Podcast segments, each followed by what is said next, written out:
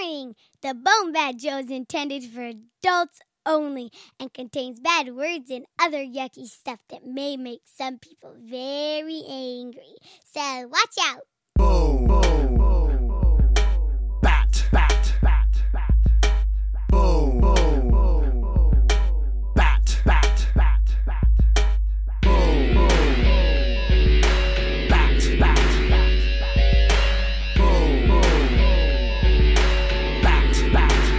Listen.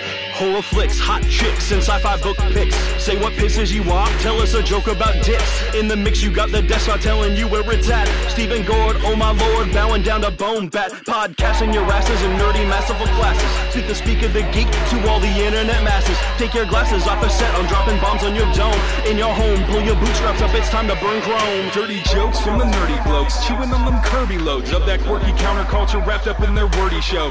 B-movie holy men, wombat metalhead, politics, amen, independent artist friend, renaissance casters of the full fan spectrum. Nonchalant notables break through the bedlam of bullshit. Quick wit, crit hits of the populace, Vulcan with some Romulus, rolling prime like Optimus.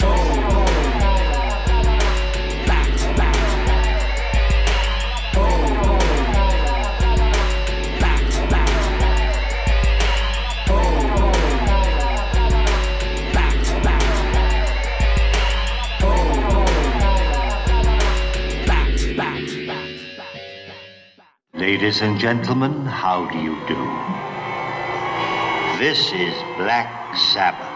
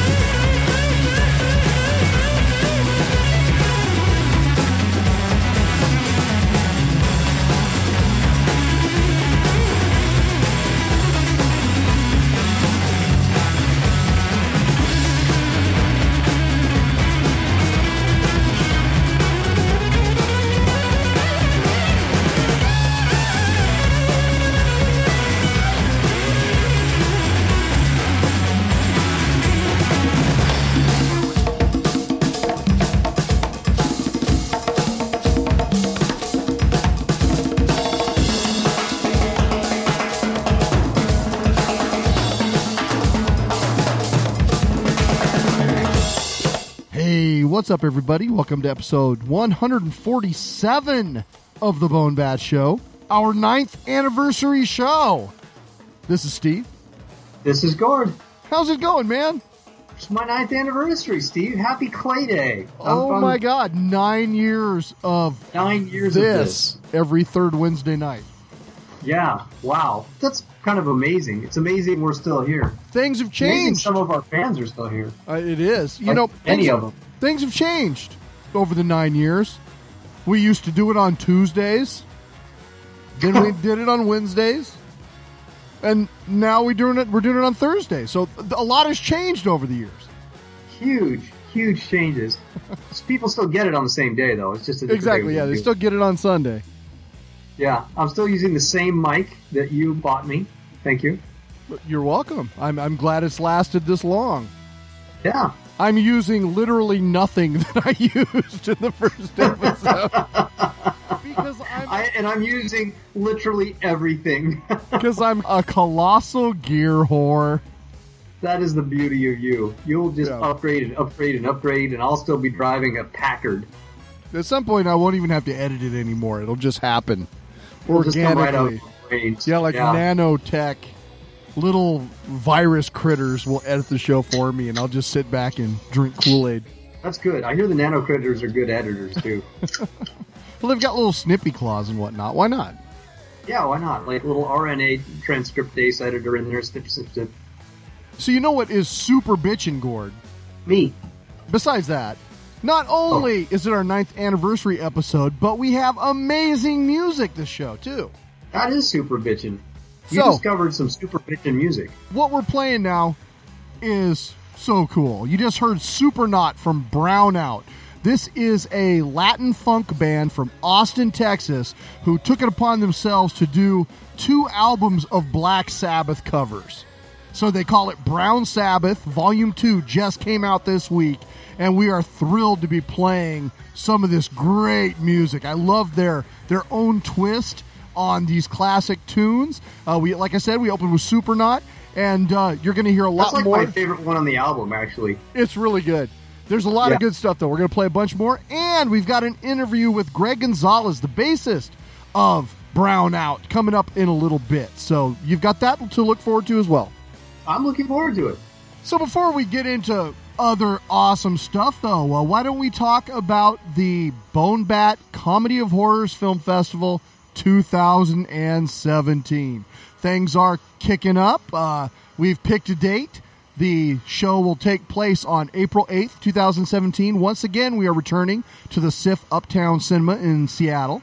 Uh, we have opened up submissions. So currently, you can go to FilmFreeway, you can go to Withoutabox, click for Fest and FestHome, and submit your film, short film, or feature, be it comedy or horror or both, to our festival for consideration.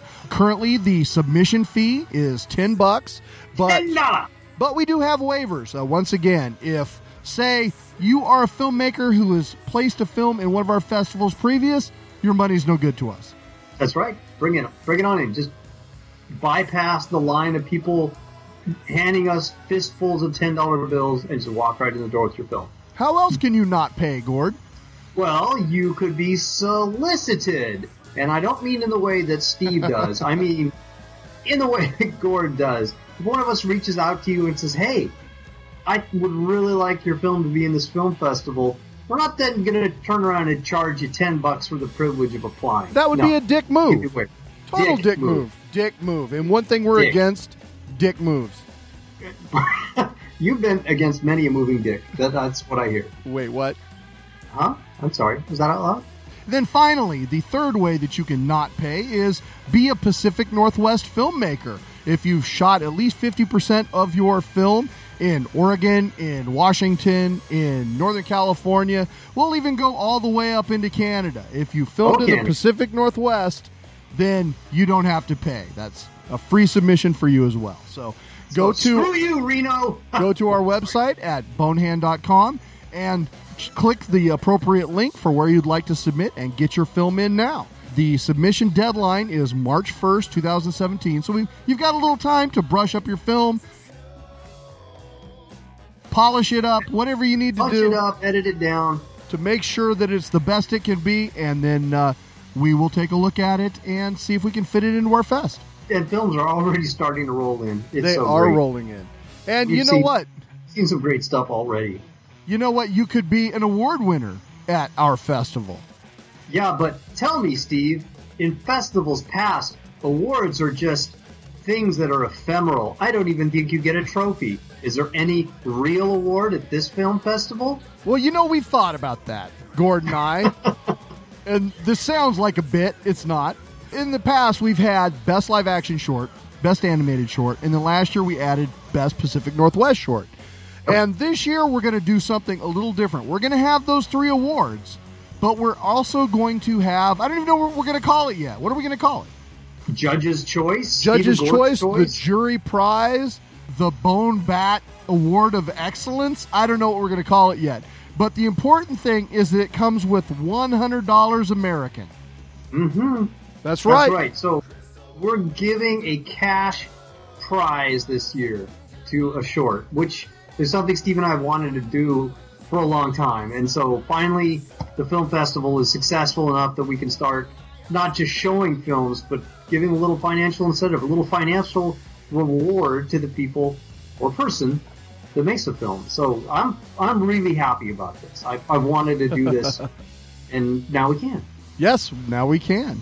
Cha-ching. And on top of that, not Yeah. only will you Still get don't get a trophy though. a hundred dollars. Now, with a hundred dollars, you can make your own trophy. You can buy your, you buy your trophy. you will But- also be listed on IMDb as a Bone Bat Film Festival award winner.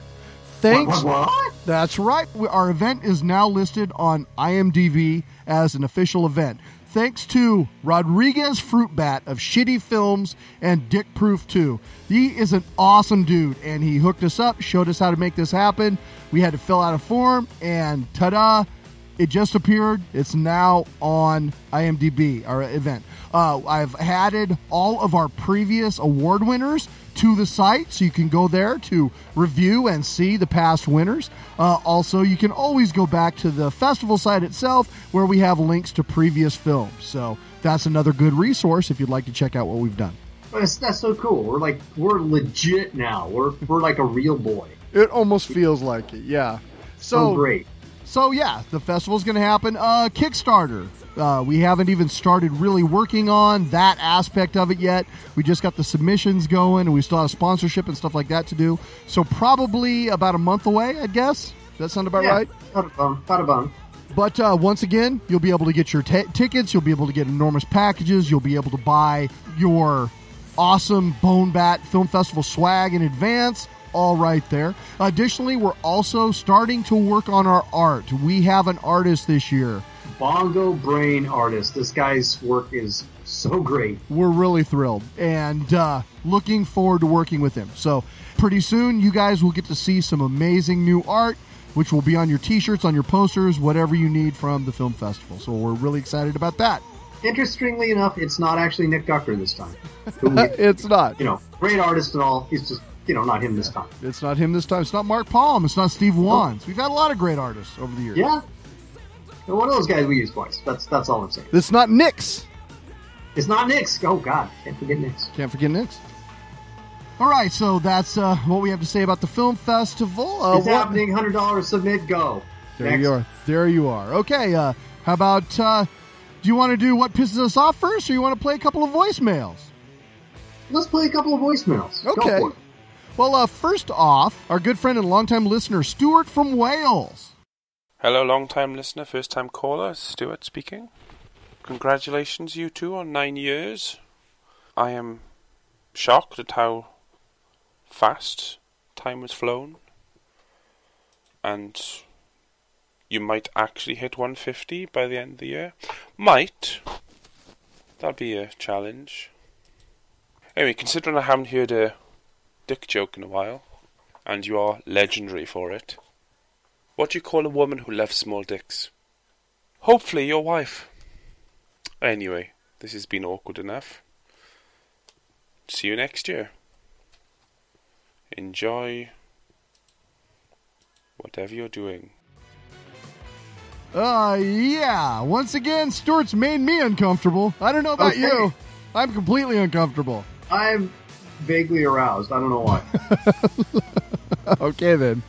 wow. Yeah. You know, I guess we kind of got away from the the dick jokes, but I mean, we got a lot to cover, and uh, you know, you only put so much in a podcast these days. I was gonna tell a joke about my dick, but it's too long. I see what you did there. Oh, that's right. Uh, just kidding. If I laid it out on my keyboard, it'd go all the way from A to Z. So. Uh, next up, we have a voicemail from another good friend and longtime listener, Vaughn K. Woohoo! Let's hear it. Hey guys, how you doing? Go on. Uh, so I guess I'm calling you to kind of kiss your ass and congratulations on nine fucking years. I've been doing this for ten, and I've recently just started doing it again. Uh, podcasting is a pain in the ass. I don't know if you guys noticed that. It's a life suck. It takes a lot of time. Just if you have little kids, you kind of just don't want to do it. But um, I have to really congratulate you guys on nine years. You know, I just kind of you know, backtracking, but whatever. You know, I don't know when the hell I started listening to you guys. I don't even know how the fuck I found you guys. I think it was probably from listening to a promo that you guys did for another on another podcast. I was like, hey, this sounds good. This sounds fun. You know, and it's the thing is, I've been on your show. I've sent things to Steve. Steve sent things to me. We've kind of talked personally. And the last time I called, Steve actually picked up the phone and we talked for a little bit. Um, and we're kind of all cordial, you know. And of course, a little bit of a standoffish kind of prick, but I say that love. But you know, we're all kind of cordial, and it's always this kind of thing where it's like every year, guys, you guys do the uh, film festival. I'm always like, I gotta go, I gotta go, and just because of the way my life is right now, I don't have the money to fly all the way to uh, Seattle, but I always try to contribute um, and help out. But I, I hope you guys continue doing this. I'm not going to say another nine years because that's that's so cliche and bullshit. But I hope that this continues. You know, the fact that you guys know each other for so long and you have all these great stories. I hope that there's more stuff like this. Uh, I know this is kind of on a timer, so I don't want to kind of babble on. Um, you guys always ask about who, what pisses you off, and I'll explain it right now. What's pissing me off is the kind of situation with our topics right now. It pisses me off because I don't trust any of these guys. Not even Gary Johnson. Not even uh, Jill Stein. Jill Stein tried to fucking get herself into the uh, into the first debate. Tried to like she was gonna bum rush it like a dumbass. They got fucking picked off. I don't trust any four at, at all of them, and I and I still had to vote. So I had to vote for somebody like the lesser of two evils, which really blows because uh, they just they're not. None of them are good. None. That's what pisses me off. It's just I have no like viable things. None of them are gonna, are gonna help my kid's future, my family's future. They just all suck. Uh, what else? What else? What else? I don't know. You know, I've even played video games with you guys. That is you know great times. You know, I mean, I mean, not be particularly fond of everybody you guys are affiliated with, but whatever. You know, I I still I'm doing podcasting now with Jeff Crazy, who's been on the show. You know, an old friend of ours, and it's just it's kind of this weird kind of circle jerk. You know, no, you know, kind of vulgarity involved, but you know, we're all kind of friends and we're all kind of colleagues and we all kind of bullshit with each other, and it's it's always copacetic. And I really like the um fact that I know you guys through this and and you know, I feel like I I've known you guys for like a good long time, maybe more than nine years. Uh, this is probably a rambling, incoherent voicemail, but when have they not been ran, random and incoherent? All right, I think that's it. Um, yeah, cheerio and uh, congratulations, you cocksuckers. Bye. Wow, standoffish prick, huh? Yeah, That's, he's uh, got you nailed. I don't know. This He's never even met accurate. you, and yet he knows you that well. I'm frankly, I was shocked. You know, actually, I, I come off as standoffish, but really, I'm I'm shy and crying on the inside. Are you really? Yeah. Well, no. but we'll go with that. Yeah.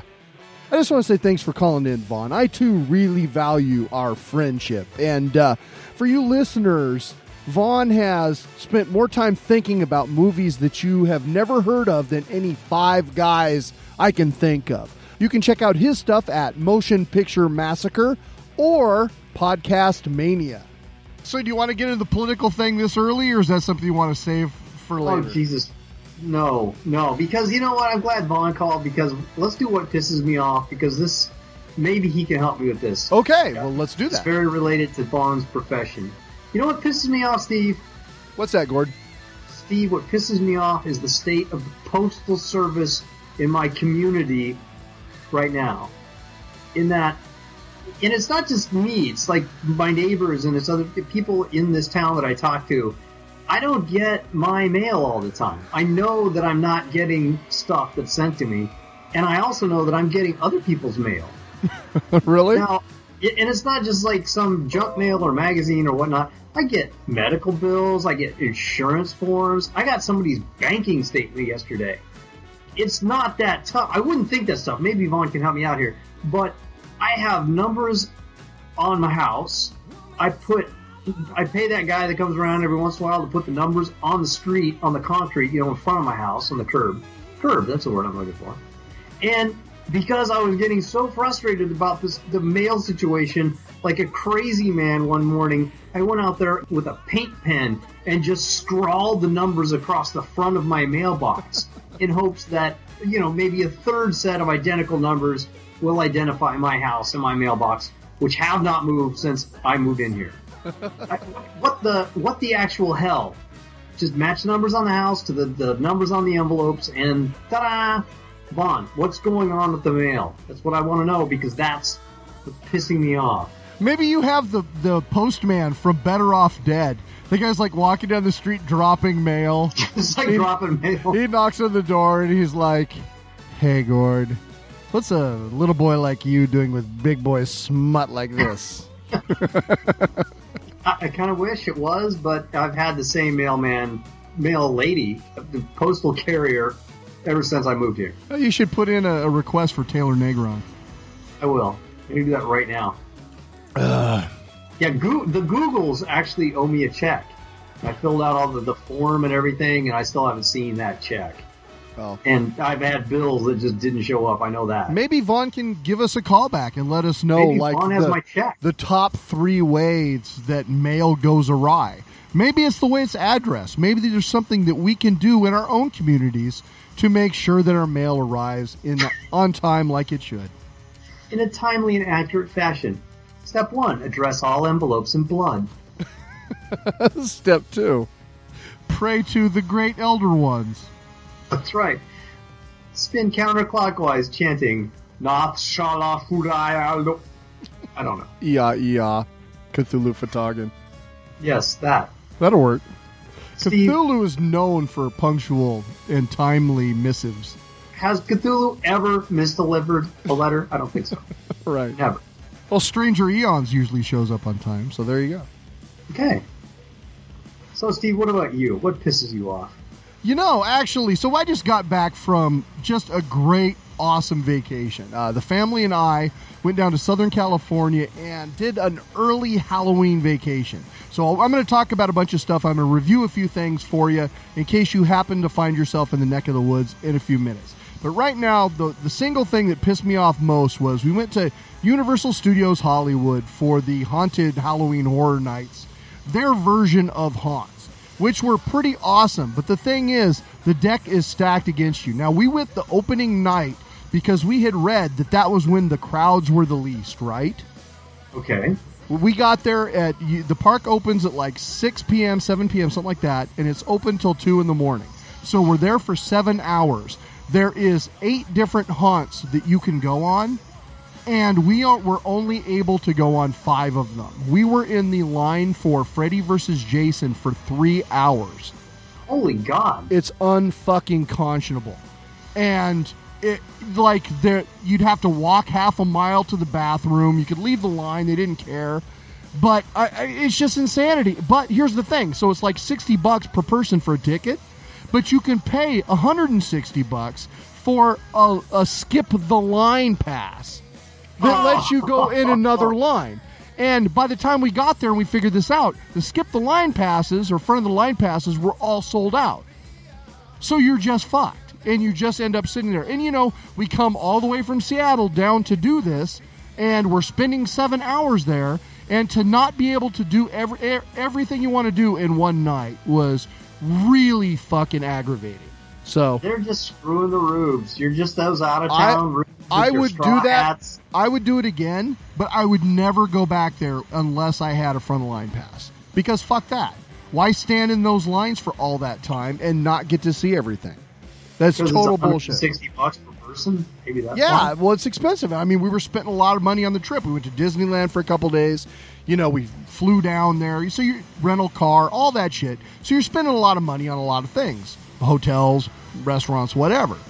And so that was the one place where we decided to try to, you know, save a few dollars, not realizing that it would totally cripple the evening. So fucking disappointing. Don't do it. If you got to go and you can afford it, do the front of line pass because otherwise you're going to spend the whole night standing in lines instead of seeing what are literally five minute haunts.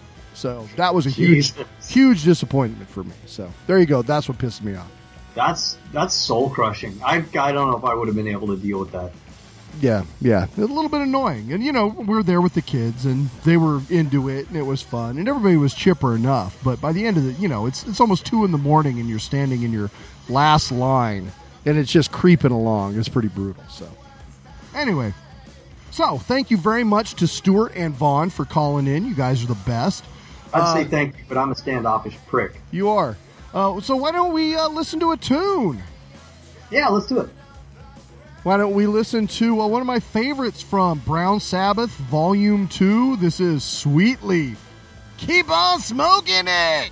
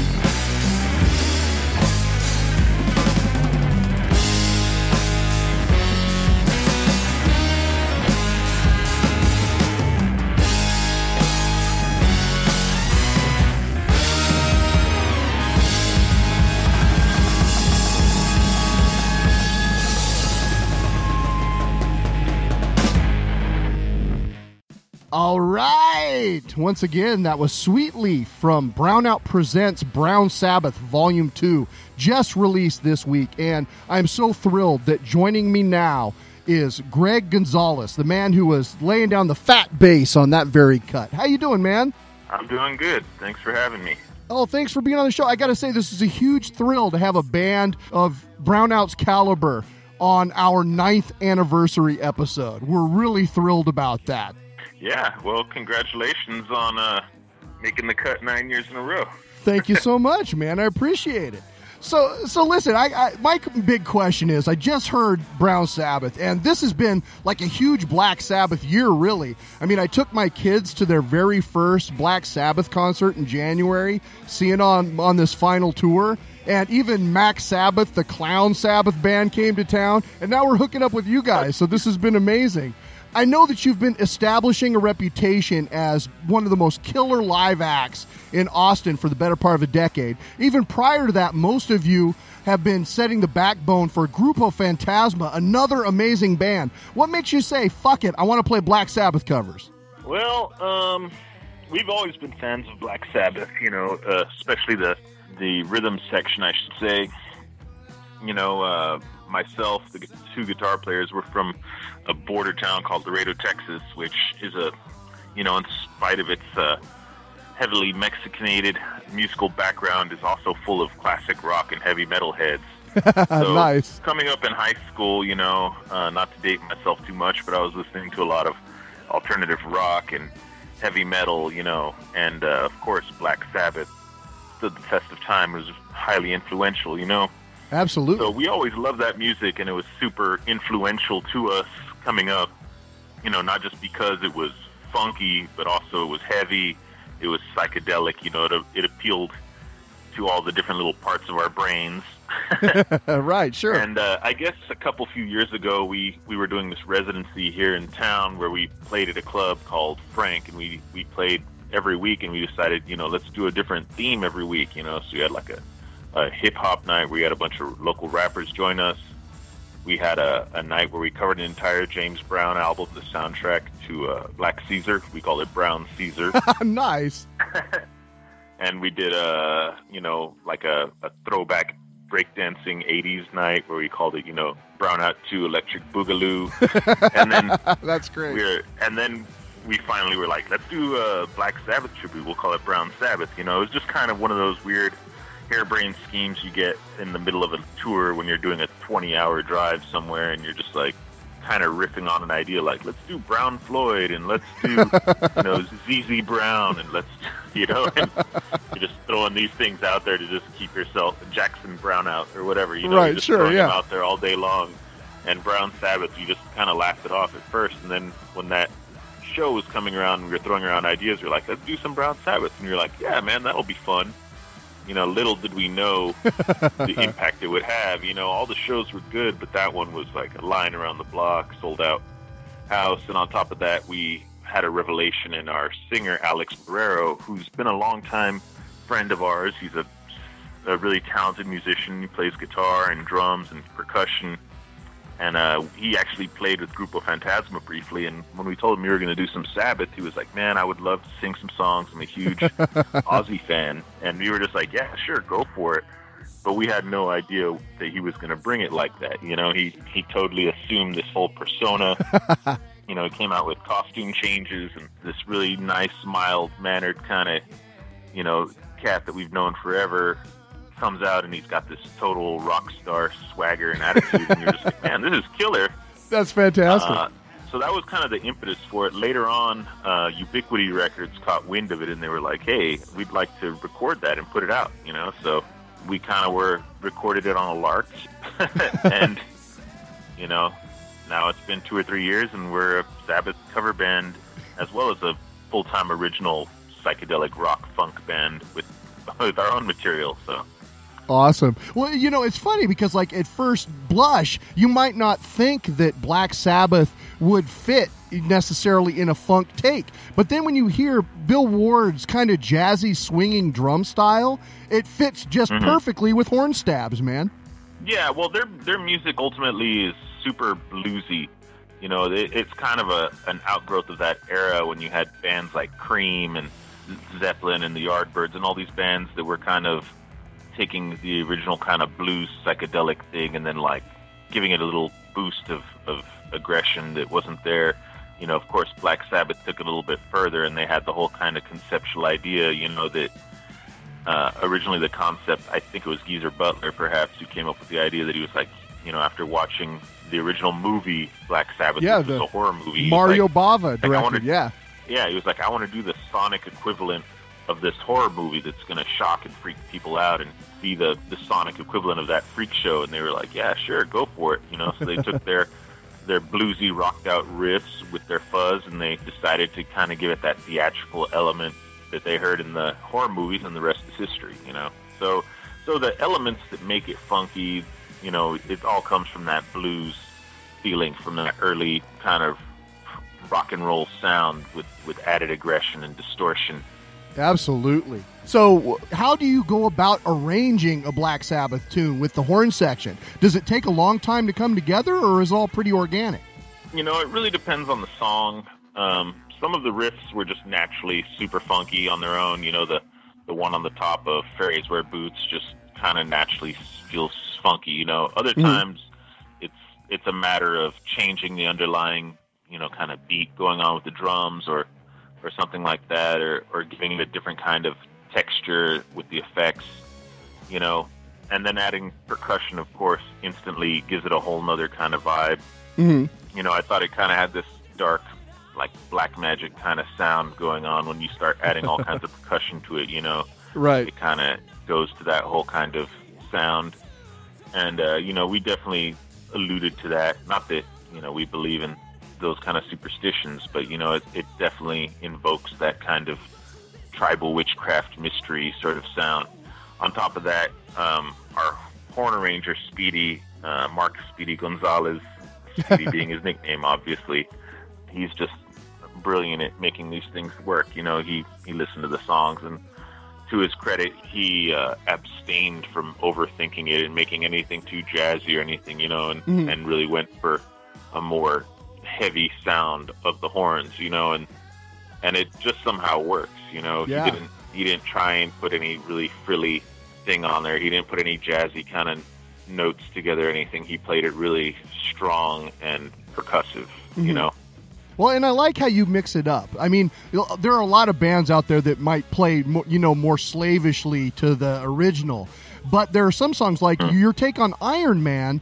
Actually, the main riff is almost just a suggestion, and you've made it this whole other thing that it's definitely that song, but it's also it's Brownout, man, and that's really cool. I love that. Well, yeah, thanks. I mean, uh, that was one of the first ones we came out from the first night that we did the Brown Sabbath show, you know, and Mhm. some of them obviously le- lend themselves to more interpretation than others. You know, they kind of have a more of a stripped down sound, and, and Iron Man was one of those, you know.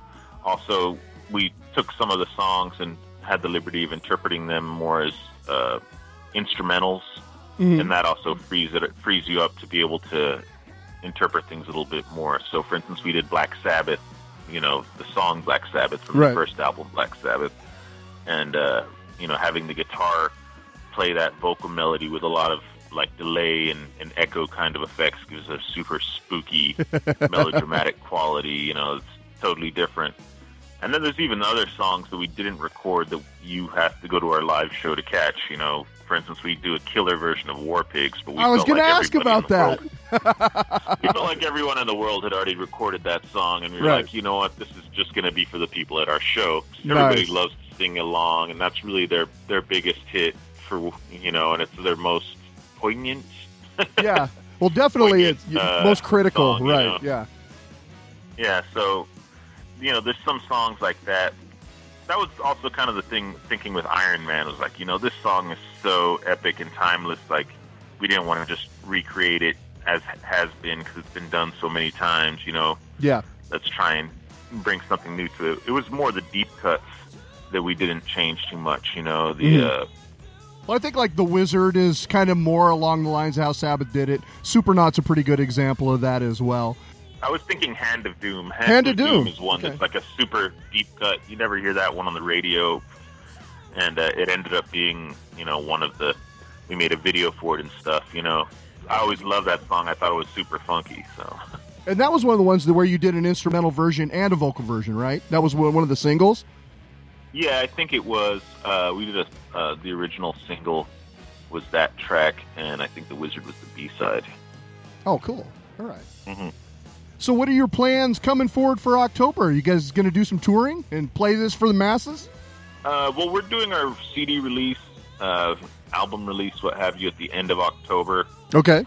The gears of the record industry, unfortunately, are very slow turning. It's it's a glacial movement of things. So we had hoped to have it out this past summer, and then it you know it just took forever to get it out. So we're a little bit behind as far as the touring plan goes. We plan to definitely hit the road a lot in 2017, but because of the holidays and everything else, it's going to be a little bit of a challenge. So aside from some, you know, strategic one-offs and whatnot, and maybe a, a couple short runs here or there, you know, we probably won't do any heavy support of it until uh, early 2017.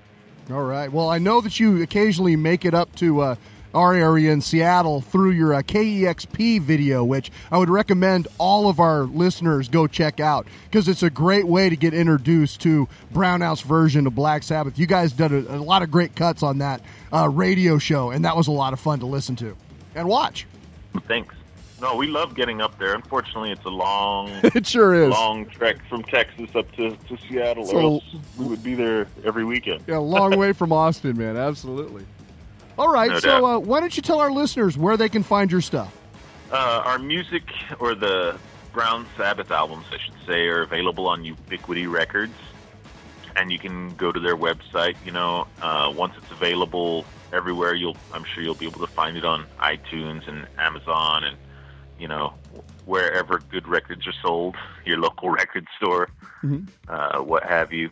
Sorry, we also have a, a bunch of original material as well, which is available through our website. You know, if you go to brownoutmusic.com, we have a, a merchandise page which will take you to our to our web portal, and you can get copies of our Brown Sabbath albums there as well as any kind of other cool Brownout swag, koozies, T-shirts, and also our own original music is available through there. Fantastic. Well, we're definitely going to have to have you on the show again and feature some of that stuff down the road. So uh, I hope that uh, you enjoyed this interview as much as I did, and we can make that happen one day. For sure, man. All right, man. Well, the last question we always ask all of our guests here on the Bone Bat Show. Greg, what pisses you off, man? Uh, the state of American politics. it's kind of front of mind right now, isn't it? Yeah, yeah. I mean, it, it's hard to choose.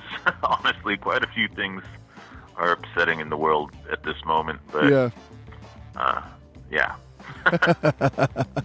All right, man. Well, thanks again for uh, joining us on the show. It was a pleasure speaking with you. And uh, why don't you lead us into this next cut? Yeah, sure. Uh, I believe the next track is Fairies Wear Boots, uh, which is Fairies Wear Boots slash Jack the Stripper, I believe. yeah, I think it is. You're right. Uh, which is uh, one of our favorite uh, Black Sabbath songs. You know, it's it's kind of a a dopey song, but what's really funny about it is the lyrical content is like, you know, Ozzy's talking about how he's seeing all these things, and the the moral of the story is the doctor is just like, hey, Ozzy, lay off the drugs. yeah, a little bit. and you know, it is. You're right. It's kind of a dopey song, but damn if it doesn't slay live. You know what I mean? We, when the, we, they Oh, played yeah, it, yeah. they played it in their tour, and it was awesome. Did you happen to actually get a chance to see them when they came through on this last run? You know, I've never actually seen them live. Unfortunately, I've seen a lot of video, a lot of YouTube, Mm-hmm. and of course, I've heard all the albums. But uh, you know, I never have a chance whenever they're around to see them. And unfortunately, I was never as big a fan of Ozzy's solo stuff as you know the Sabbath stuff. You know? Right. Sure. All right, man. Well, thank you again for joining us on the show, and here it is: Fairies wear boots. Thanks a lot.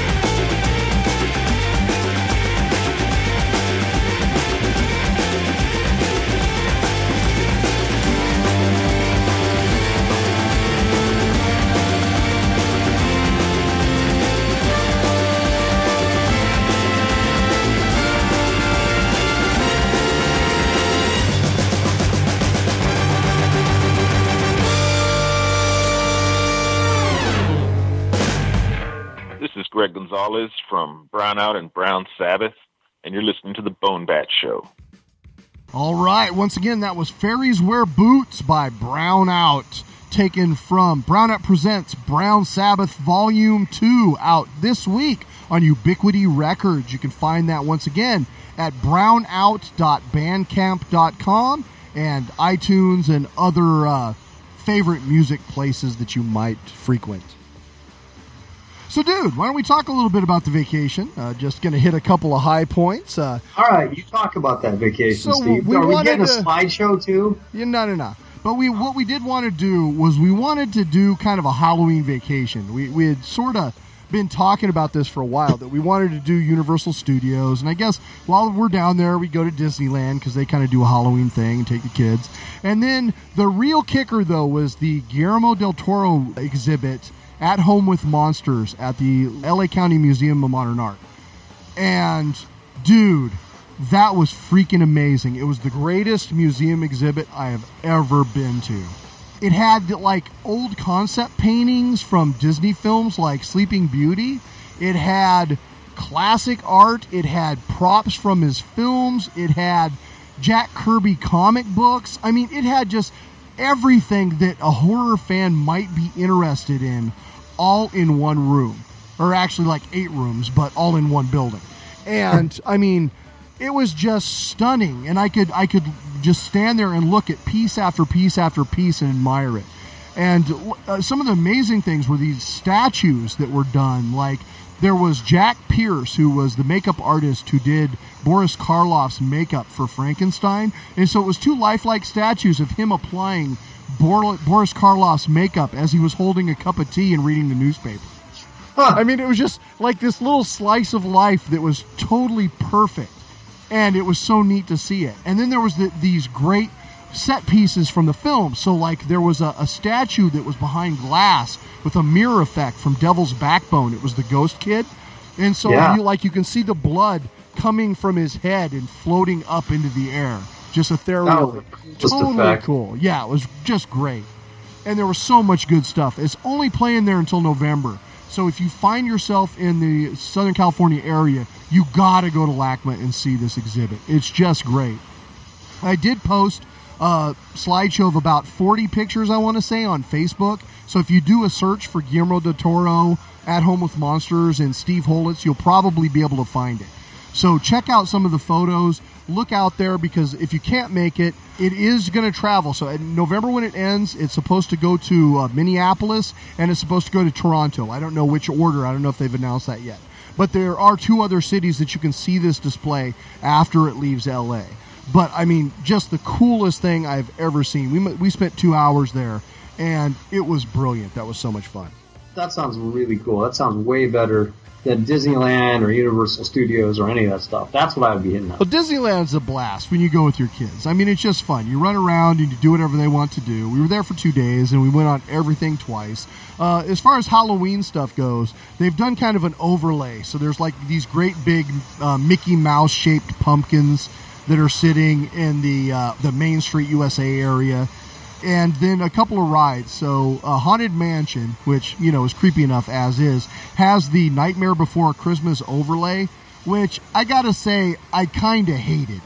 Because I, Yeah. I, I've always liked the Haunted Mansion just the way it is. And they took out some of the stuff, but it was almost just that they piled a bunch of Nightmare Before Christmas shit on top of it. So it was just, I don't know, it looked overdone, like there was just too much crap in each scene. And, you know, you didn't get to hear grim grinning ghosts, and I, I didn't love it. I, I came out from that disappointed, I have to say. And then Space Mountain has a Ghost Galaxy overlay on it right now. So basically, you remember typical Space Mountain, you go up and then you shoot through space, up and down, and you kind of spin around a few times through the stars. Well, now they've got these Yeah. great big ghosts that look like Eddie from Iron Maiden that are on these great big screens that chase you as you're flying through the sky. And that was pretty fun. That was neat.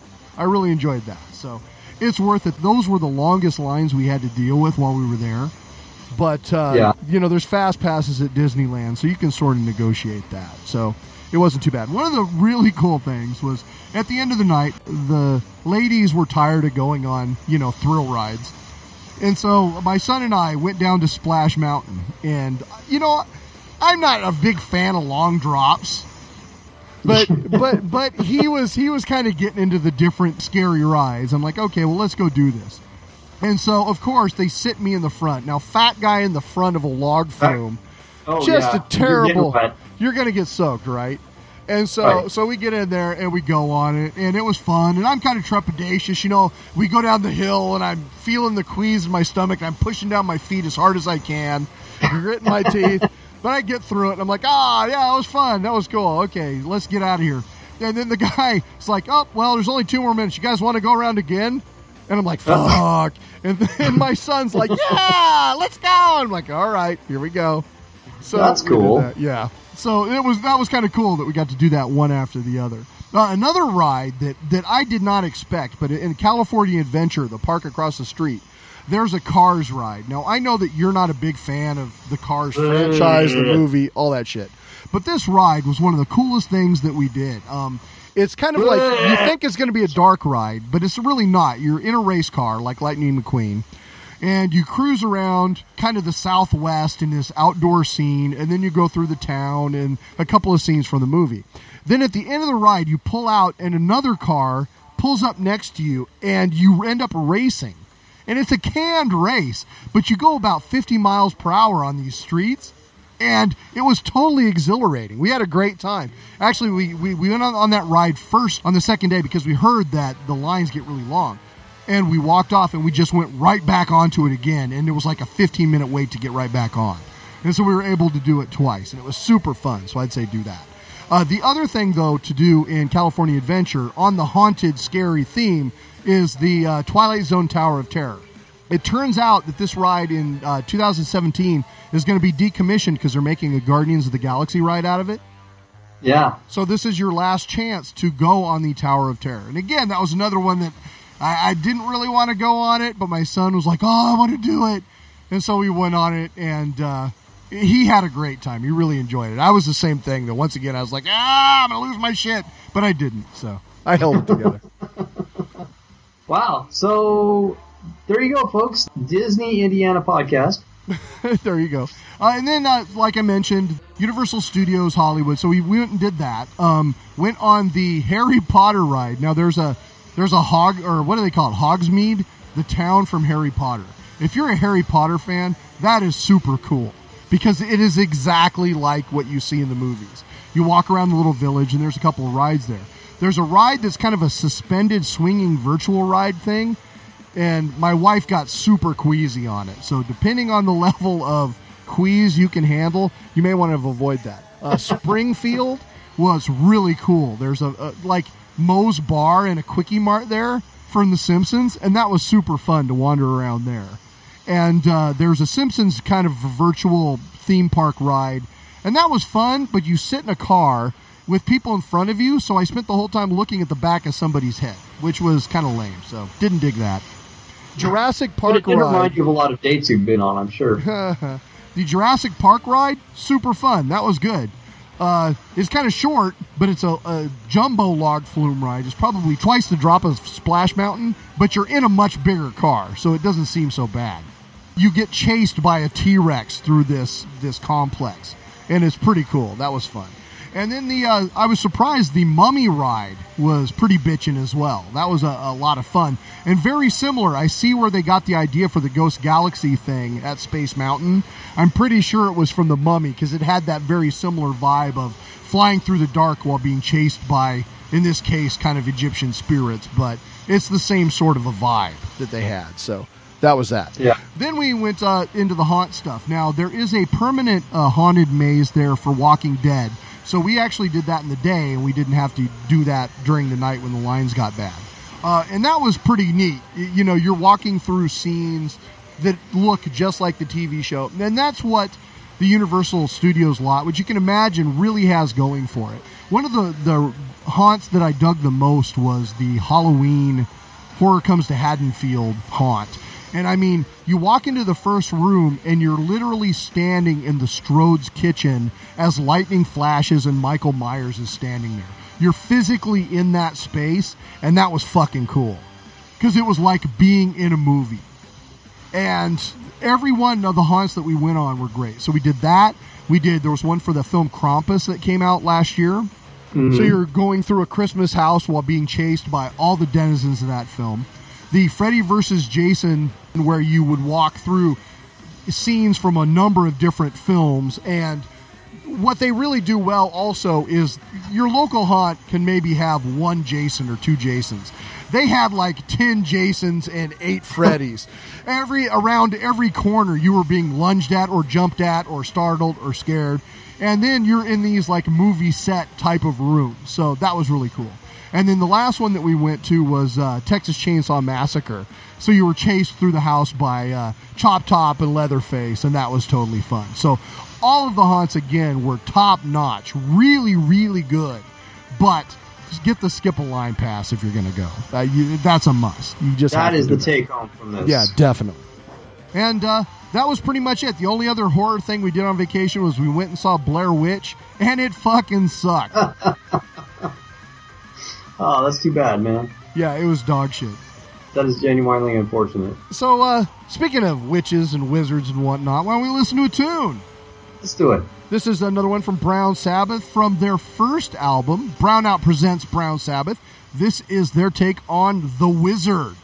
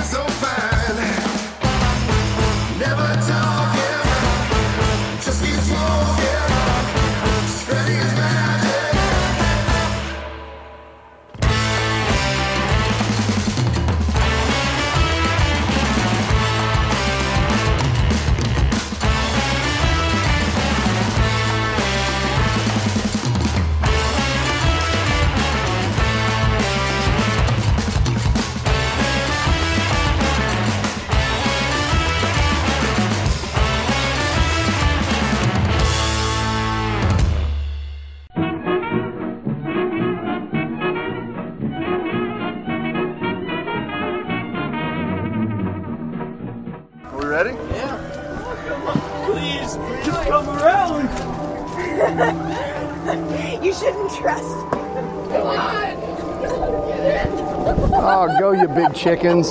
Jeez.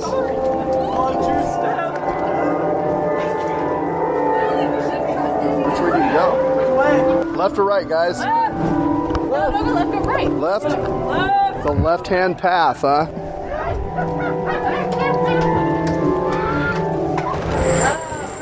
Not responsible for injury or accidents. Uh oh. Aren't you so excited to be a part of our family tonight?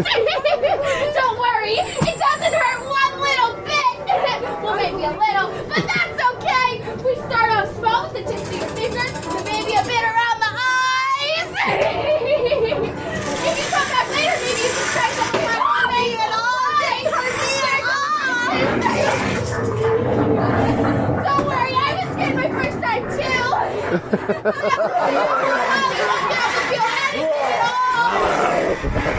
I don't think they're harvesting just corn. What do you think?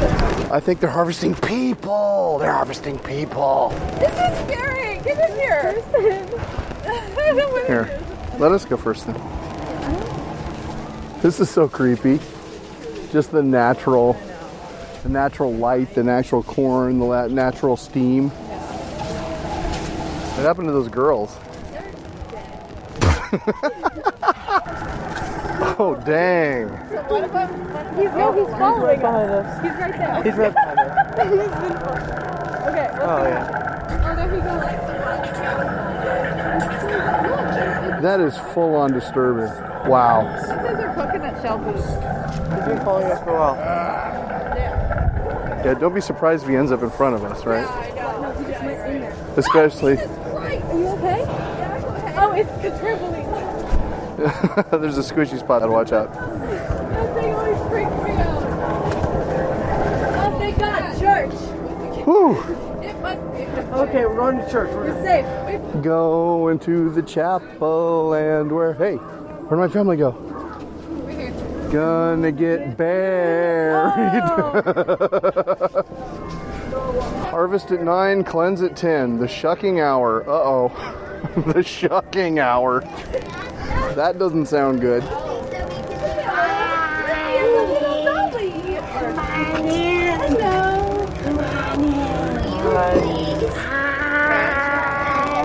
to the chapel, raise your hands and prepare. Prepare for Jebediah. Your flesh, your flesh will be salted. Your face will be skinned. Your face will be skinned and your head will be torn off. Oh, that's that guts will be around them. That is Jebediah. Praise Jebediah, brothers and sisters. Praise him. Praise Jebediah. Praise him. Shut the look up on the stuffing of that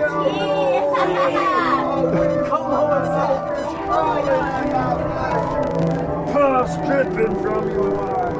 Oh, great vision of the pen.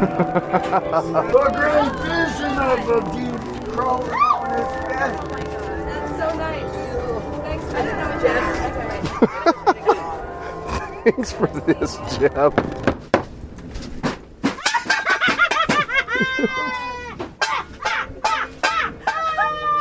Just in time for dinner. Come on, let's eat. Come, come on and eat. Come on and eat. Come on. Let's eat. Let's eat. Come on, let's eat. Come on. Don't just look at it. You must eat it. What's the specialty of the house? Specialty is human foot. I mean, human foot.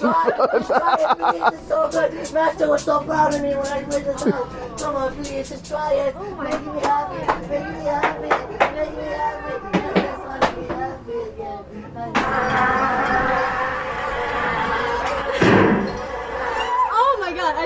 To God, some of these are alive.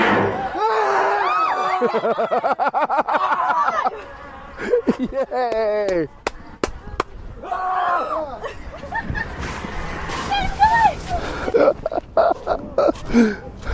I swear to God, some of these are alive. That was hot. That was too hot. All right, Steve from the Bone Bat Show here at Stalker Farms for their haunt season 2016 with my main man Dan O. How you doing, man? Pretty good, pretty good, pretty wet. Oh, it is soaking out here, but it's still a great time. We shot some paintballs and some zombies. Good, good. And we have done uh, one tour through each of your haunted mazes this year the Harvest and uh, Pogo's Funhouse, is it? Yeah, Pogo's Funny Farm, yes. Pogo's Funny Farm. There's a lot of chopped up bodies in there, a lot of scary clowns, and a couple of things I had never seen before. I gotta say, the corpse totem pole by Mm-hmm. Yes. itself is the worth the price of admission. I've Yes. never seen that in any haunt. Well done, sir. Yes, thank you very much. Uh, we have some uh, new creative people this year, and uh, the, we were inspired by a few things with that, and we said, you know what, we need a body totem pole. So super disturbing. You got to come out and see this, people. And then on the clown side, the giant television Mm-hmm. right was awesome. It's Nice. 3D. You got to see it to believe it. That was cool. Yep, yep. So Pogo's down here. Uh, Pogo, it might be a puppet, it might be a TV character, but uh, you don't know. So uh, yeah, no, always improving and uh, making everyone have uh, happy smiles on their faces. Well, we're ankle deep in mud, but we're still having an awesome time. So, you know, Seattle, that's to be expected in this outdoor splendor. That's right. Wind, rain, clouds. This is uh, Pacific Northwest, folks. it is, yeah. Either you do it in the rain or you don't do it at all. That's right. So tell us, uh, or tell our listeners rather, uh, when are you open? Well, we opened October 8th, so we are open every Thursday, Friday, Saturday through the rest of the season, and we're open on Halloween, October 31st. Nice. So come on up to Snohomish and check out Stalker Farms this year. Thanks again, Dan, for letting us play in your bloody playpen. That's right. It's uh, the bloody swamp, but uh, but you know what? It's uh, it's fun. We love it. Everyone loves it. All right. Well, thanks again, man. Thank you. Why don't you follow me? Okay. If you'd like to, you can have some concessions or you can just donate. we need some more eyes. no, thank you. All right. Well, tell Pogo I said hello. Pogo. We'll remember that.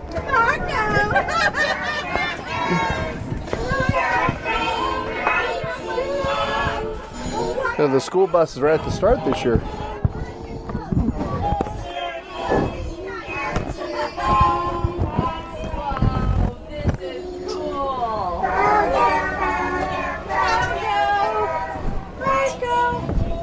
Must be this tall to die. Hello. Chuck's Fine Meat. This way? This way. This way? That we're right there. Right there? Go! I wonder where Pogo is. Where's Pogo? All right. Oh,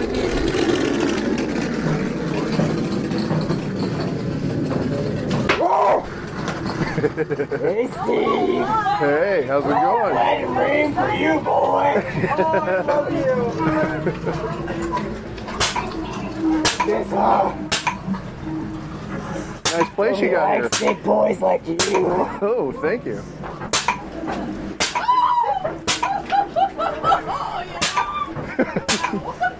You going, kitty cat?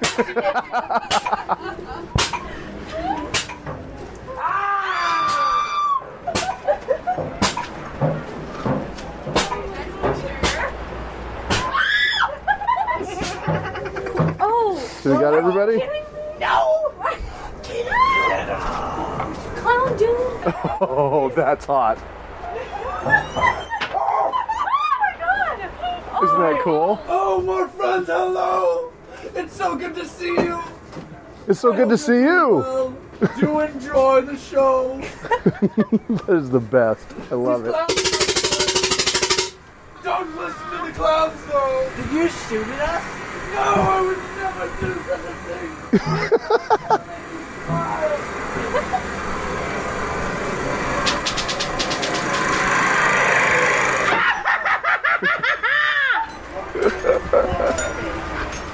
I think we already met Pogo. I'm up here.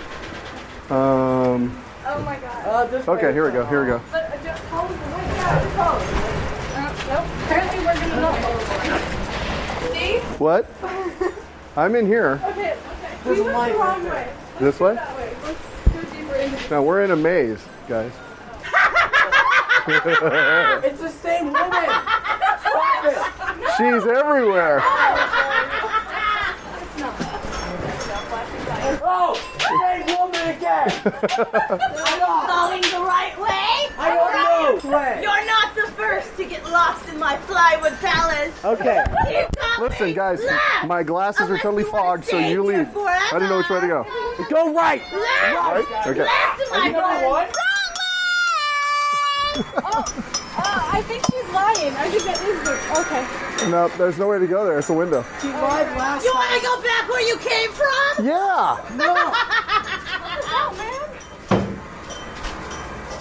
Okay, maybe let's go. No, What's the wall? it's, it's down this way. Okay. Okay, follow the music. You were doing it right the first time. Really? what are you doing back here? that way. Wait, no. This Oh, wait. way. What? This way. Oh yeah, it's that way. She's right. She just said not to go this way. She's I lied. she's a tricksy one. Tricksy Hobbitses.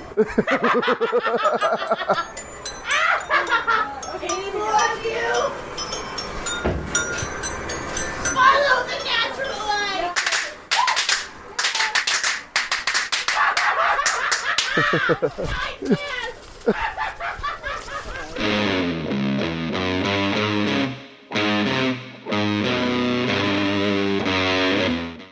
right, once again, that was The Wizard by Brown Sabbath. Hope you dug it.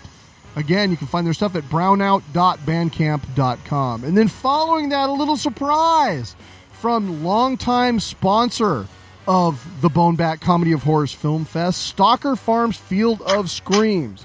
The family and I were able to get out to the haunt on Saturday night and check out uh, a little bit of this year's action. So that will be open from now until Halloween. I uh, hope you have a chance to get out and see what I have often called one of my favorite haunts in the Northwest. These guys put on an awesome show. You're not going to see anything better in a natural scene than walking through those foggy corn rows. They've got two great haunts this year, so definitely check it out. So, dude, you got any weird shit this episode?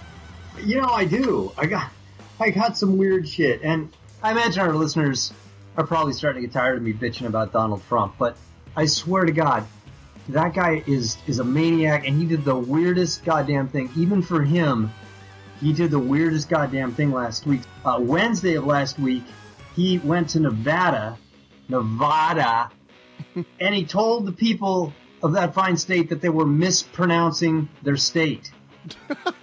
he corrected the entire state on the way they should pronounce it. He, he said, uh, and I'm going to quote the man heroin overdoses are surging, in fact. Overdoses in Nevada. And then he goes, Nevada. He said, You know what I said? You know what I said? When I came here, I came out and I said, Nobody says it the other way. It has to be Nevada. He stands there in front of the fucking crowd of people from Nevada telling them they're pronouncing their state wrong. That is just fucking amazing to me. I imagine next he's going to fly up to Oregon and, it, and tell everybody it's pronounced Oregon. Yeah. It just That is undoubtedly true. yeah, and so after he started getting shit for it, of course, his been people had to come in and go, well, you know, you know the man, he's just joking around. That's what he does. He's he's joking. Like every goddamn thing he says, then they, they have to have people translate for him, like he's the fucking Oracle of Delphi, and they're interpreting his guttural grunts to Or- mean like plant later this year or don't invade or yeah. Or even his vice president, who, who's like spends half of the uh, debate telling everybody that, yeah, Donald Trump didn't say that. It, j- only so you could go back to the internet later and hear him intercut saying that with whatever Trump did actually say. Good lord. Yeah, it's it's amazing. The thing about Trump don't- that I can't get past is I'm completely convinced that he holds the American people in utter contempt. He thinks everyone in utter- he thinks we're just the rubes, and you can't convince me otherwise. So why would you want that guy to be president? Somebody who thinks that you're just an absolute piece of shit who is there to be fleeced by him. I don't get that. I don't get why anybody would want that for a president. But but but Hillary. Yeah, I don't. I like what Pete fucking get it either. I like what P.J. O'Rourke said is that uh, I, I, uh, you know I, I hate to say it I can't stand anything that Hillary is for, but I'm going to vote for her because she's the second worst thing that could happen to this country. it's crazy now. Like the the number of stalwart Republican conservative things, newspapers that have you know never endorsed a Democratic Yeah, was candidate. it was it the Arizona Republic came out for Hillary? Arizona Republic, yeah. And then the the Atlantic Monthly, who has only come out for two presidential candidates in history, Abraham Lincoln. This is how far back they go back. Abraham Yeah. Lincoln and Lyndon B. Johnson because they didn't like Barry Goldwater, and they're now they've come out for Hillary Clinton. And they said that they're not doing it because they like Hillary Clinton. No, They're doing it nobody does. Trump is so fucking atrocious. right. He's categorically unfit to become president. Yeah, any asshole that flies to your home and tells you you're pronouncing it wrong, he needs to be kicked in the ding ding. Just like Hitler got kicked in the ding ding. Was he? Is that what happened to him? Yeah, don't remember the uh, Puppet Monster Massacre? Shown at our very film festival? It, it talked about Hitler getting kicked in the ding ding. Yeah. Now that you say that, I do recall that. Okay, yeah, wow. Didn't really actually mean to go to Hitler like everyone else does, but it just happens when you're talking Trump. Oh man. Yeah, so if you've got a state you'd like uh, Mr. Trump to come and mi- mispronounce, please set up a rally. Pronounce California, kale, because all you hippies eat kale out here. That must be it. My Trump imitation is horrible. All right. Do you want to listen to another tune? I do. How about the aforementioned Iron Man taken from Volume 1 of Brownout Presents Brown Sabbath? Check it!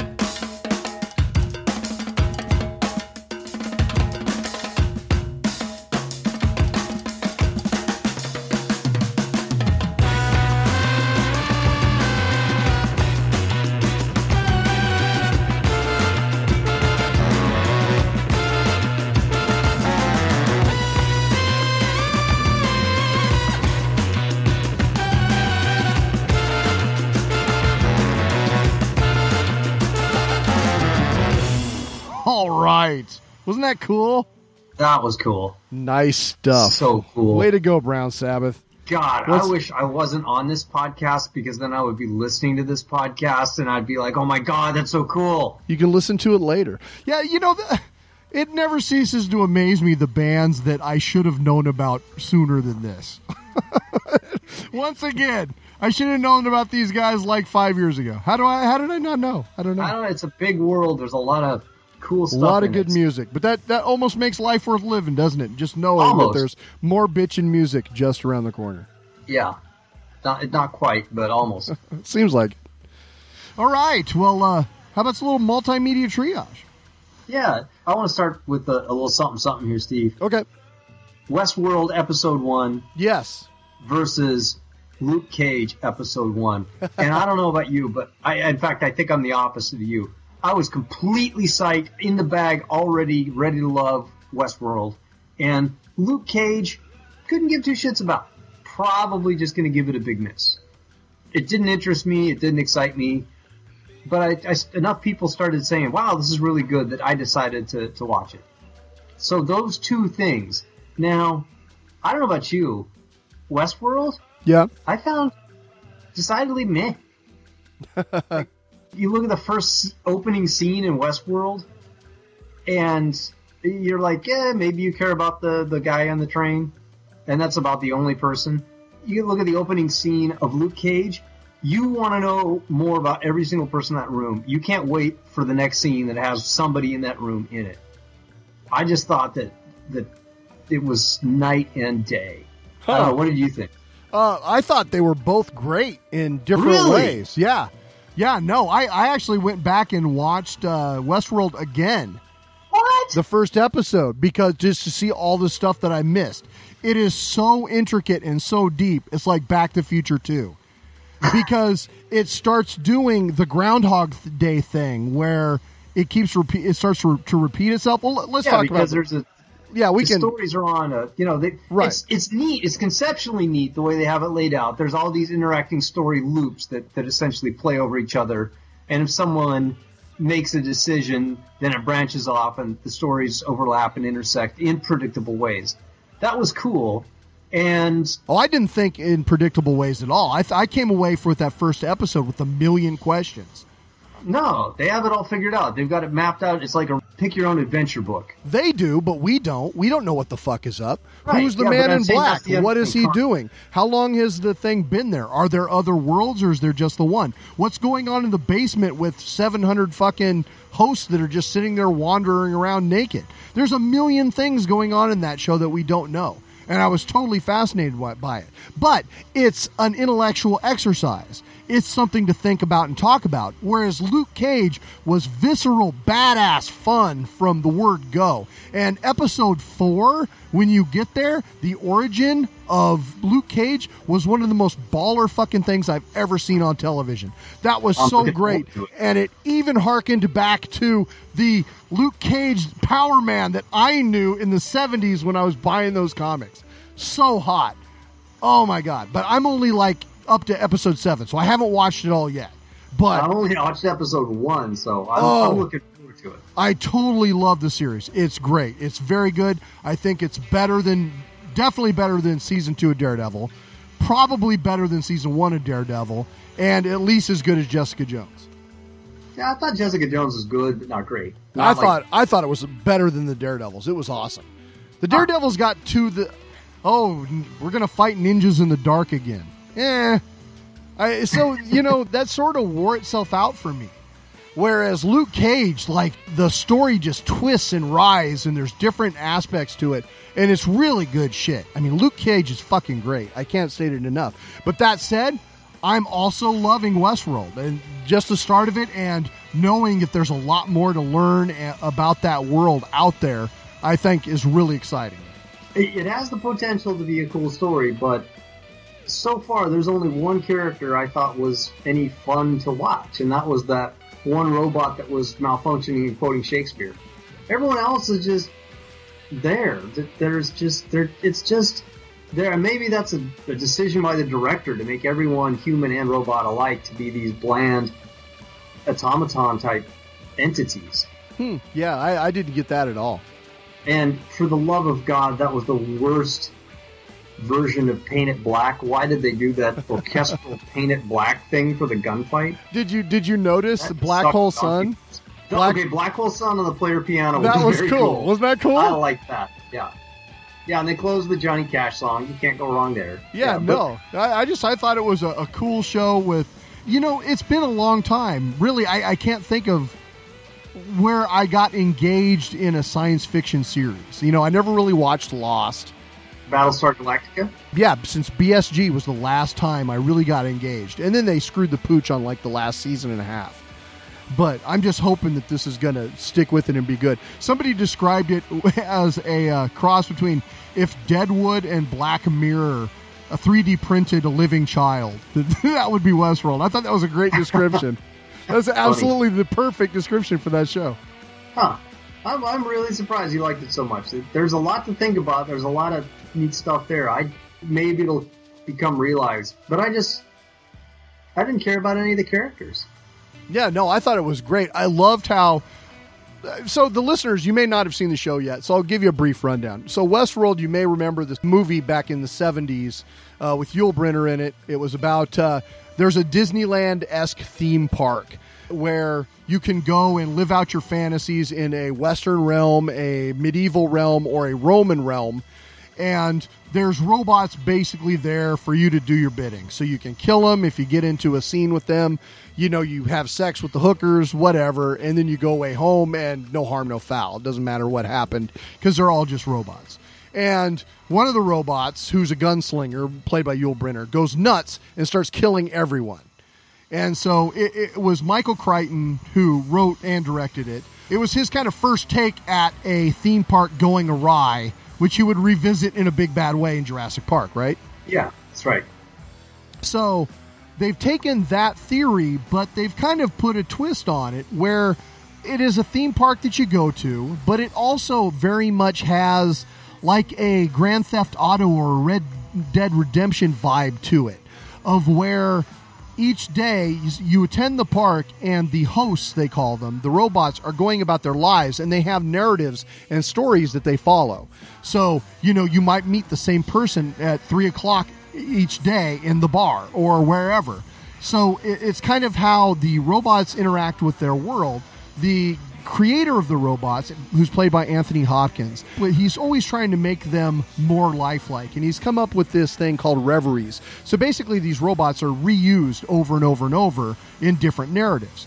And a reverie is a bit of programming they put in where it can sort of tap back to previous builds of its memory. Yeah, it, goes back to previous memories, even if they don't apply to its current build, Right. current character. Which is a pretty interesting concept when you think about like how you edit a word doc. You know you have the the version that you had before. It's still on your computer. You just don't see it. And so these robots are tapping those memories in the same way. And at the same time there's these little touches. Like at one point anthony hopkins he, he's down in the basement of westworld and he's talking to this animatronic version of like wild bill hickok and he's worrying and he's jerking, but he has like the same facial look as a pirate that you'll see repeated in Pirates of the Caribbean because they use the same faces over and over and over again. And I thought that was really cool that it was a very similar face to this one pirate that you always see in Pirates. And it was just kind of cool. There was like that touch, and there was a number of other interesting things in the show that I really enjoyed. So I, I'm definitely going back to it, uh, and I, I hope it keeps going. You know, another series I like that I think it, people aren't getting into is the new Exorcist series on Fox. I didn't even know it existed. Yeah. So it's, I mean, it was sort of unheralded. I didn't hear much about it before it came on. But Julie and I have watched the first two episodes and found them really kind of entertaining. It does lean a little bit on the jump scares, which is annoying, but it also has some like truly creepy shit. But there's been two episodes of it, and they're already talking about it might get canceled, which bums me out because it actually is kind of some intelligent program. I'm enjoying the show. So check it out, please, listeners, and uh, I hope you dig it too, so that you know this thing can get enough push so that it'll keep playing because it's a good show. All right, I'll, hmm, I'll check that out. Exorcist, huh? Mm-hmm. And then now Mr. Robot. That that finished. yeah, it sure did. I just thought the end was fucking what? What? I didn't realize that I watched the final episode, and I didn't realize I'd watched the final episode. Yeah, it's just like I don't know. I was like, kind of like, oh, cool! I can't wait to see where this goes. What? We're done? Yeah, I may be over Mr. Robot. I don't know. It's pissing me off now. It's to a point where it's showing crazy shit and it, it just doesn't make sense to me. It, it's not logical. And granted, Elliot, the, the main character, is supposed to be an unreliable narrator. Yeah. But when when the story doesn't make sense anymore, you can't follow it. That that's where you start to lose me. well, we'll see if it all comes together next season, I guess. You know, that's the thing that uh, we were kind of talking about this the other day, but uh, Julie and I started watching the new season of American Horror Story, which, by the way, was the most popular haunt at Universal Studios. That line was over two and a half hours long the whole time we were there. But uh, the the new season is my Ro- Roanoke Nightmare, and it's kind of patterned after a reality show. And by the second or third episode, it got to that that part that AHS does where it just shows you freaky shit that doesn't really pertain to anything. And it's usually right before a commercial break. So it's like, ah, here's a bunch of guts and a pig head. Blah. And My car. You know, it's not like the logical progression of the story was following to that. It's just this fright wig shit. And that drives me nuts about it because I kind of want to like it. I like scary stuff and I want to see stuff like that on TV. There's a certain point every season where it starts to piss me off and I stop watching. And I, I feel that coming on once again with this show. Yeah, I gave up on it after the Lady Gaga thing. Not because I dislike Lady Gaga, just because it turned into some weird, meandering rock video for vampire sex. Yeah, here's a guy. Here's a guy raping somebody with a razor blade. That that's great. Thanks. Yeah. Um, I needed that tonight before I go to bed. You Got to go to work tomorrow. Can't wait to support your sponsors. and who's that guy? I don't know. You'll never see him again. What do you care? Look. It's tough for me to consume much of any media right now, though, because, and not just because I've got a bunch of film festival stuff I need to start watching, but XCOM 2 came out for the Xbox. So how is it? Boom, it is so good. Can you play it on the Xbox? Is it good with consoles? Absolutely, it is very. I, now I didn't play it on the PC, so maybe it's missing some cool functionality that people love on the PC. But it translates to the Xbox, I, I think, really well. I, it's intuitive. It's it works. It's smooth.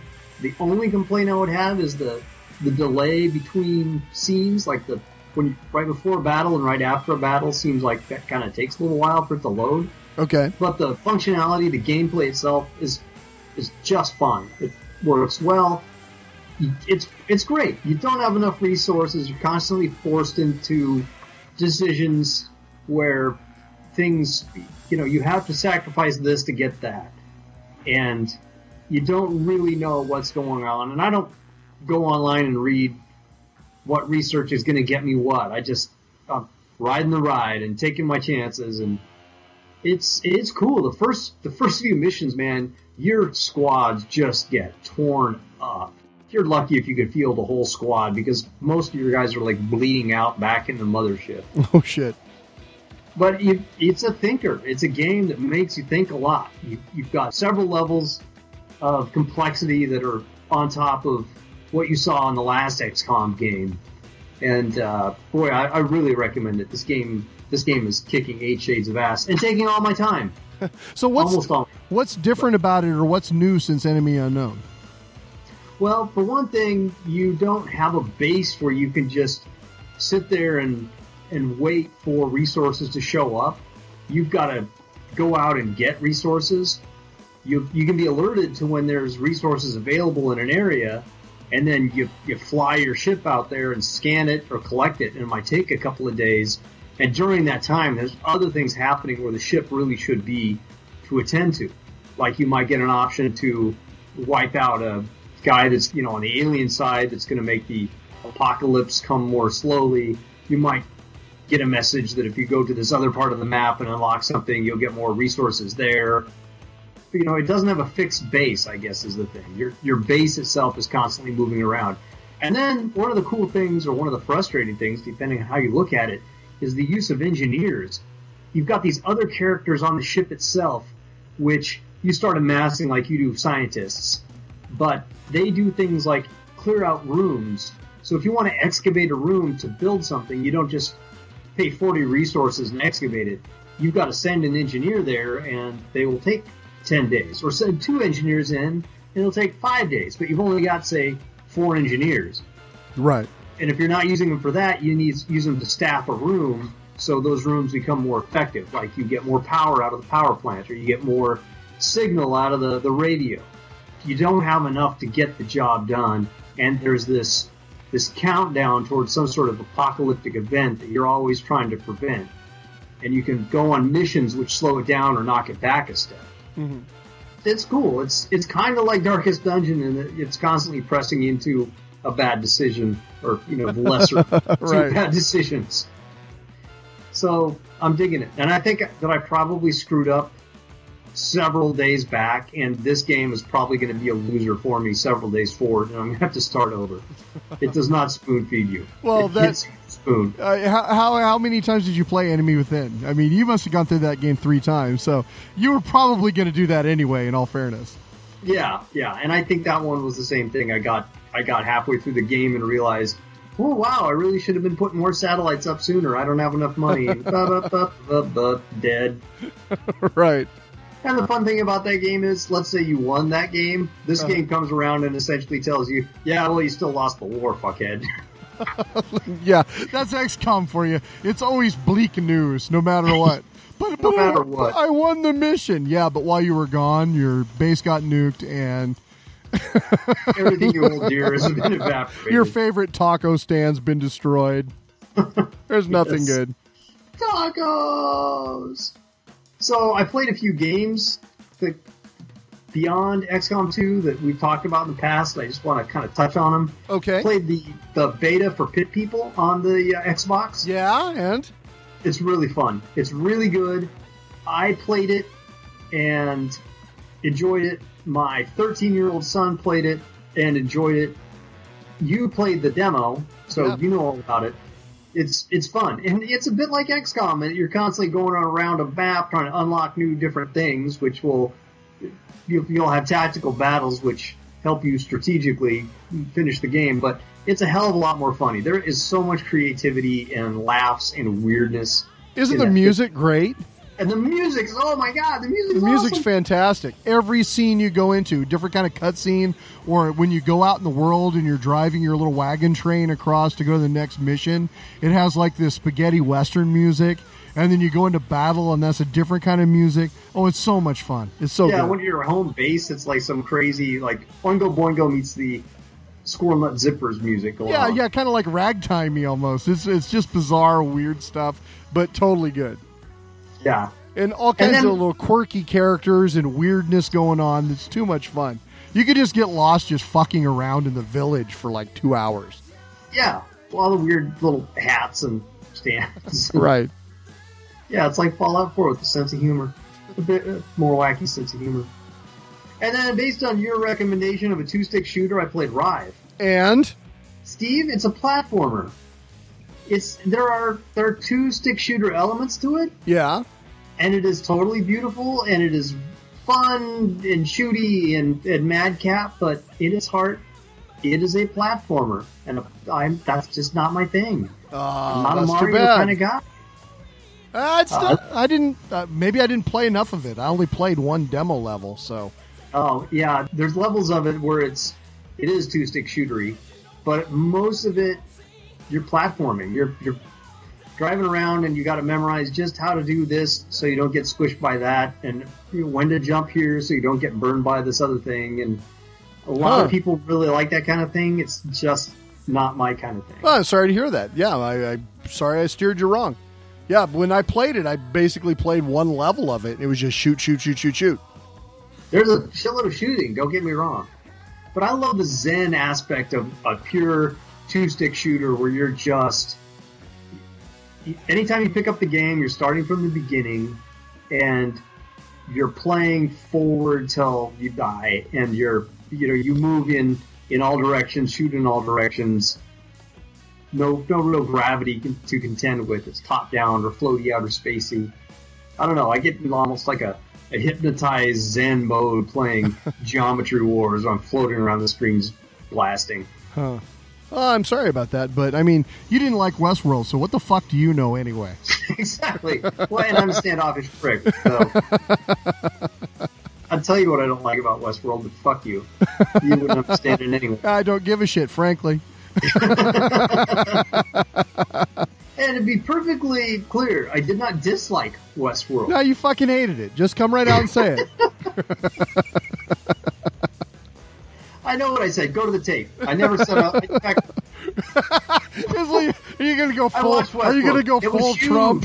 I'm gonna go back and play. I'm gonna cut together like this snippet of Gordon saying, "Westworld sucks, dicks." look, you don't believe me? You've got a liberal In agenda. You can ask Sean Hannity. I was there with Sean Hannity watching Westworld together, and we loved Westworld. Sean Hannity explained to me that Westworld was just like real life, except with less West in the world, which is great. That's too funny. Wow. I started slipping into like a, a, a Kennedy accent. He Yeah. better not be elected. I can't do David. I almost called him David Duke. Whatever. Wrong racist. All right, why don't we listen to another tune? Let's do it. Uh, let's uh, give this one a spin. The original Black Sabbath.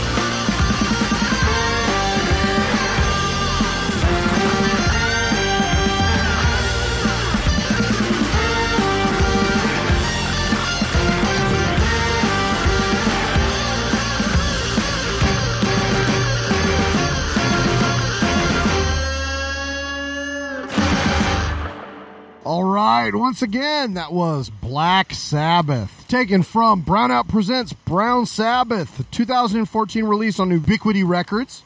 You can find that uh, once again at brownout.bandcamp.com. Our usual bullshit. You can reach the show at 425 296 6557 or via email to steve at bonehand.com. You can find my stuff at mightywombat.com. You know, when you go there, click on the buy stuff link and then click again and check out some of my, my new designs on Threadless and on Redbubble. I got some cool t-shirt stuff. You got some new stuff. Coffee mug stuff. And yeah, yeah. You can you can have me all over your chest. Who wouldn't want that? Who wouldn't, indeed? uh, what else? We got a Facebook page, Steve. We do. We have fine a, show that we do. got a Twitter feed. which I completely ignore. I don't even Twitter anymore. Fuck Twitter. Uh, you can find new content on bonehand.com every once in a while, including the heavy half hour. Oh my god, there's so much good metal coming out right now. So there's gonna definitely gonna be a heavy half hour soon because I gotta have an outlet. This is gonna happen. You keep saying that, but I I haven't heard it. I know you haven't. Uh, I am also on Twitter. I'm Bonehand over there, and uh, our Twitter feed is Bonebat, where you can find stuff about the film festival. Also, again, as Gordon mentioned, we've got a Facebook group and a uh, event page is already set up for the 2017 Bonebat Film Festival. So if you're interested in checking out what we've got going on, uh, give that a like so that you Give can you can play along at home. Thank you again for listening. If you like what we do, please spread the word and tell a friend. Of course, also thank you to Greg and Brownout for sharing their music with us on the show. It was a real honor on a big show like this, our ninth anniversary, to have some great music to play and celebrate along with. And that really hit the spot. So thank you very much, fellas. Also, thank you to Stuart and Vaughn for calling in and wishing us well on this uh, momentous occasion. Thank you. And Spawn, fix my mail situation. All right, well, why don't we close out one more tune, dude? Yeah, okay. What are we going to listen to? Last one from Brownout. This is Sabbath Bloody Sabbath. I hope you dig it. Once again, this is Steve. This is Gord. Have a good one. I do have a good one.